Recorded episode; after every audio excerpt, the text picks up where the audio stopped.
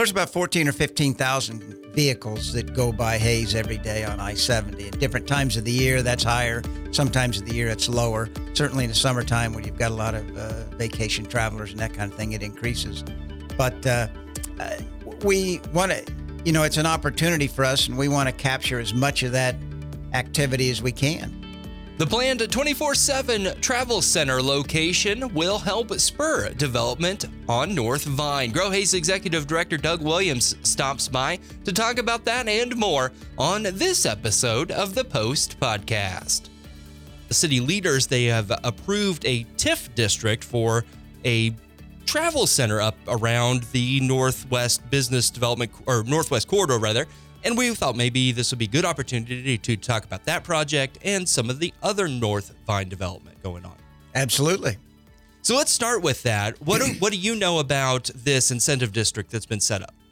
Well, uh, it was it was set up for 24/7, which is we're all probably pretty familiar with. They are up and down the interstate here, and they want to do a uh, a travel plaza, for lack of a better term, uh, somewhat some level of truck traffic, but all obviously pedestrian traffic, interstate traffic, and then uh, restaurant and that type of thing at the uh, just on the lot just to the west of uh, Dunans, and they have applied and received approval for some uh, TIF uh, treatment, which is tax increment financing. It allows them to recapture some of their development costs over the over the future by getting some of their property tax dollars back, and uh, they run a, a, very good operation. And, and, as I say, you've seen them in Salina, and I think there's one in Colby, and they're redoing one in uh, Ru- Russell. And uh, this will be an expansion. They have an existing operation on Vine Street here, but uh, this will be a new, totally new operation with a new facility. Uh, so I kind of think of it as like the Love's model, right? Where they have their little convenience stores like we do in Hays, but then they also have their bigger kind of travel plazas like the one you see uh, that was built in Ellis about 10 years ago. Yeah, I, I, think from my perspective, they're not quite as heavy in the truck, heavy truck traffic as mu- like a Love's would be. They're, you know, the, the Loves have showers and lots of things that are geared towards uh, truck traffic.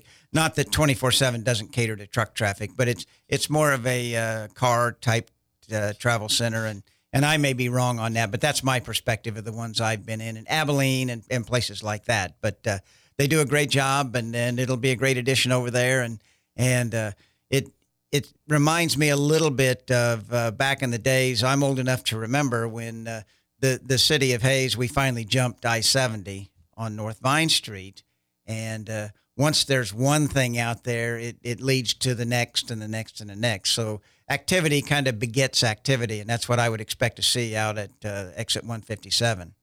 Yeah, I was going to say you you mentioned it's west of Dunan, so it's a little bit out of town. It's almost I'd say about two miles outside of the city limits there, right? Well, no, the city limits runs golly all uh, like the the uh, Creekside Resort the Creekside RV Park is in the city limits, and and okay. it extends up to the north there a little bit. So not all that far out of the city limits, but primarily it will obviously focus on interstate traffic and try and capture some of that traffic, which which we don't. You know, North Vine is not the best to get off and get gas and that kind of thing for travelers. It does have food there with McDonald's and Arby's and Freddy's and and those kind of things, but but accessibility, certainly for trucks, is is very difficult. But uh, for pedestrian traffic or uh, for uh, rather car traffic and that kind of thing, it's a little bit of an access issue. So this this I think will will generate some uh, activity that passes us by currently. Yeah, and that's I think one of the things I wanted to talk about is, and we wanted to talk also about the uh, Travel Plaza project that uh, I think everybody watched and was really closely keeping an eye on, and then didn't materialize like they'd hoped. And I wonder if you want to talk a little bit about that because there is so much traffic that drives by Hays every day. And I don't remember the numbers, but it's a huge amount of people. Well, there's about 14 or 15,000 vehicles that go by Hays every day on I 70. And different times of the year, that's higher. Sometimes of the year, it's lower. Certainly in the summertime, when you've got a lot of uh, vacation travelers and that kind of thing, it increases. But uh, uh we want to, you know, it's an opportunity for us, and we want to capture as much of that activity as we can. We want those people to have a good reason to stop here and uh, do that. And Of course, the original Travel Plaza concept was on the other side of the bypass at the corner of I 70 and 157. Uh, that has not materialized as was initially planned.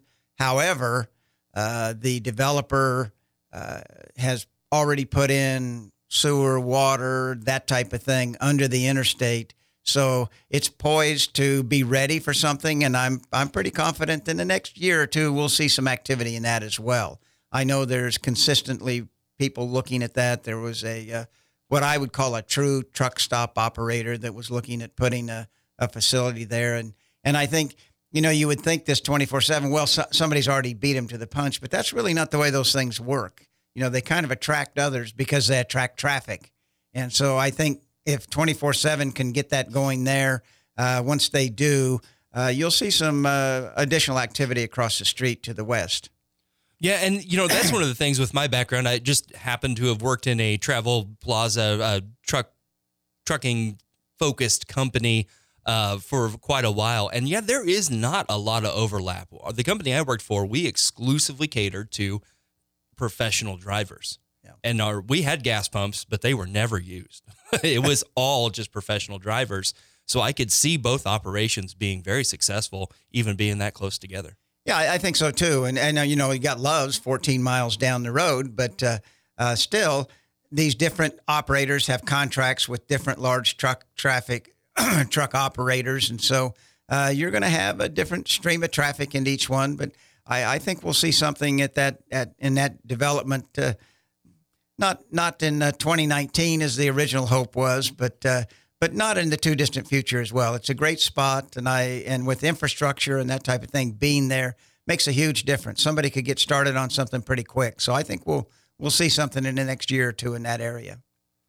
I wonder if you want to talk about and kind of maybe uh, just think about with these developments kind of or these types of developments going in. We've also seen the convention center, the strip mall there, a couple restaurants open up like what does the future of that area look like? What's the overall kind of hope maybe 10 15 years down the road? Well i you know in particular at exit 157 which is the uh, exit where 24-7 is going in and the other area exists uh, I, I, certainly would see a, a, truck stop of some sort some additional hotels some additional restaurants you know the chain type things happening there and that developing out uh, into that. I could see some development south of the interstate where the existing uh, Frontier City property exists. You know, that I think something will happen there at some point in time. Uh, it's a pretty good piece of property, and utilities are extended there. Uh, North Vine, you know, retail is challenging right now for retailers. You know, it's a we're we're kind of a, a mail order world, and so it's a little more difficult to attract retailers. We are working with a number of retailers. I know the mall is working with a number of retailers, and some of those are going to hit, and we're going to see some additional retail, some additional restaurant activity. Uh, you know, we we have talked about before, and we continue to work on a star bond, which is a tourist type development uh, designed to attract people from outside the area. You talk about another reason for people going up and down the interstate to stop you you need some sort of an event or some sort of an attraction, whether it be uh, the giant we've talked about, obviously, or uh, or some sort of a pickleball venue or cornhole venue or who knows what, but uh, something like that, which attracts people, which that draws retail as well. We've looked at that on the Brown property that the city owns at the Commerce Parkway and I 70 exit. So lots of things that are being looked at uh, just is a slow process. Unfortunately, it takes a lot longer than uh, than we would like. One of the challenges with the uh, Brown property that the city owns at, at I 70 and Commerce Parkway is that the utilities are not extended under the interstate there. So that becomes an expensive endeavor and a time consuming endeavor to get that done. Yeah, and that would probably really count on a developer with a specific plan, right? Similar to what we saw with the Travel Plaza that led to that development. Yeah, I I, I think so.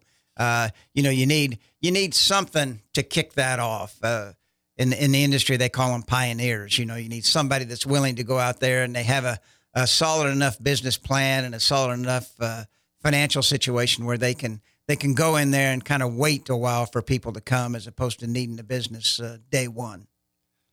you know, there's a, a piece of this that I think that is a lot of people's minds. And that is how do we staff these new operations? We're seeing, you know, right now unemployment hovering in Ellis County at 2.5 to under 3%. And, you know, uh, an operation like a truck stop or even a large scale travel plazas couldn't probably bring in, you know, 50 to 100 staff members. Where are we going to find those folks? Well, that that of course is the the big dilemma. we uh, where are they going to come from? Because we we have consistently been under two percent unemployment in some cases. So uh, that's a challenge. Uh, we continue to build housing so people can come here, but uh, staffing is is a big issue, and and I don't know that anybody's broken the code on exactly what it's going to take to to fix that problem. Yeah, and I wonder, you know, uh, that was you went to exactly where my head was going as well. You know, if we build the housing, we have the jobs available as we continue to development, uh, develop commercial properties like this one. I think that's a situation where then we see substantial and sustained growth in Hays, which is good for not only Hays, but all of Ellis County as we keep more people in Western Kansas that otherwise might go to Denver or Kansas City. Absolutely. I mean, and, and housing is kind of the primary thing. Uh, but the other challenge is many of these jobs we're talking about, whether it be uh, hospitality or uh, you know a, a, truck stop or something, a lot of them are entry level jobs, and those are the hardest ones to fill right now, and the most competitive. People are out there vying for people to work there, and uh, that that makes it challenging for those type of operations to look at a at, at any location where there's not a a ready and available workforce. Well, Doug, uh, we've got less than a minute left. Any other last thoughts or anything going on down maybe a Brief Space you want to talk about before we go? Got a lot going on down at Brief Space. We actually had our quarterly luncheon last Tuesday.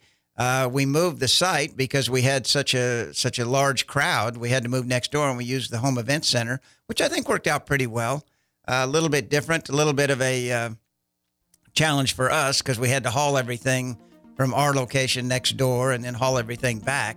But uh, uh, lots of lots of activity, lots of continued use. But we always encourage anybody to come down and, and visit us and see what Brief Space is all about what we're up to.